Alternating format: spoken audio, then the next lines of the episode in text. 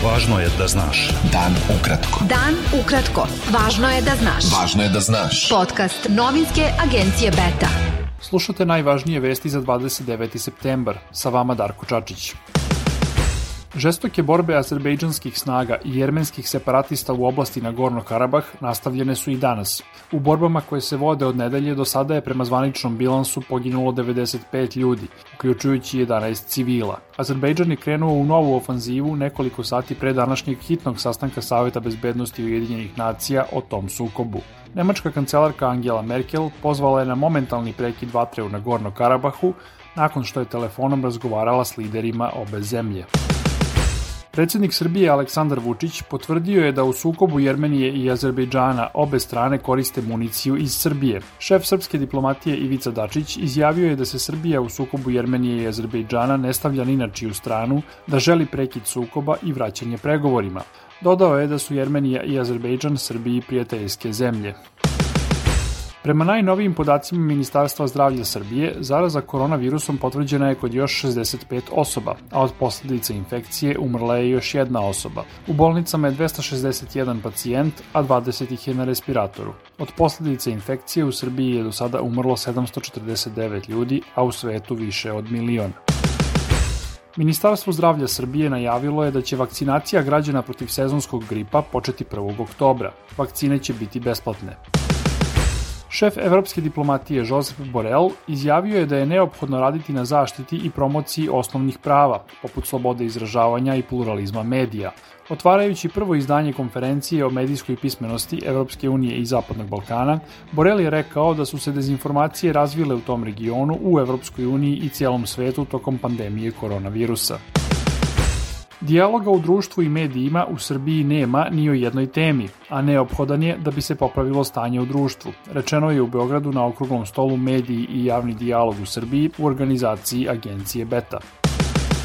Lider Dveri Boško Obradović pozvao je na široku javnu raspravu o izmenama izbornog sistema u Srbiji politički i izborni sistem u Srbiji mora da se menja. Moramo od sadašnjeg proporcionalnog izbornog sistema sa zatvorenim izbornim listama da se postepeno krećemo ka većinskom i da omogućimo građanima da oni biraju i da oni odlučuju o narodnim poslanicima iz svoje sredine. To znači da Srbija više ne može da bude jedna izborna jedinica, da moramo Srbiju da podelimo na više izbornih jedinica i da građani u svojoj izbornoj jedinici mogu da glasaju po imenu i prezimenu za kandidate na izbornim listama.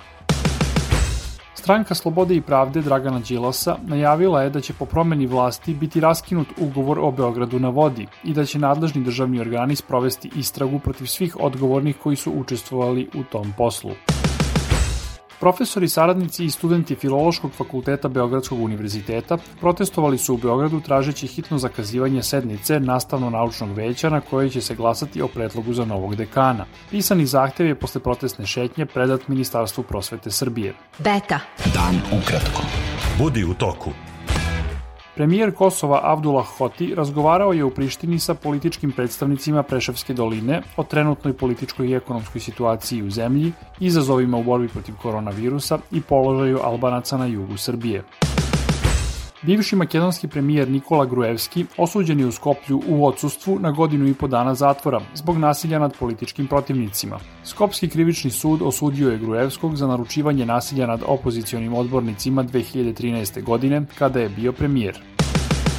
Predsednik Francuske Emmanuel Macron sastao se u Litvaniji s liderkom beloruske opozicije Svetlanom Tihanovskajom i obećao pomoć u posredovanju radi rešavanja političke krize u Belorusiji.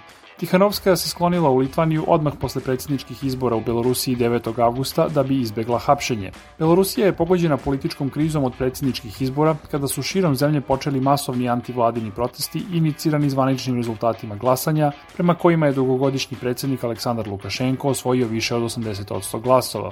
Vlast nastoji da uguši proteste represijom i hapšenjima. Velika Britanija je danas uvela sankcije Lukašenku, njegovom sinu i protiv još šest visokih zvaničnika Belorusije, navodeći da na taj način želi da izvrši pritisak na odgovorne za represiju nad opozicijom. Ruski predsednik Vladimir Putin osudio je, kako je rekao, spoljni pritisak bez presedana na Belorusiju. Futbolska utakmica Crvene zvezde i Jermenskog Ararata u kvalifikacijama za Ligu Evropa biće odigrana u četvrtak na Kipru umesto u Jermeniji zbog ratnog sukoba te zemlje i Azerbejdžana, odlučila je UEFA. Kompozitorka Isidora Žebeljan, članica Srpske akademije nauka i umetnosti, umrla je u Beogradu u 54. godini. Žebeljan je bila jedna od najprominentnijih i najizvođenijih srpskih kompozitorki na svetskoj muzičkoj sceni.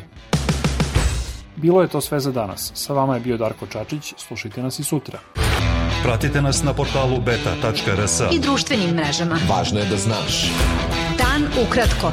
Podcast novinske agencije Beta.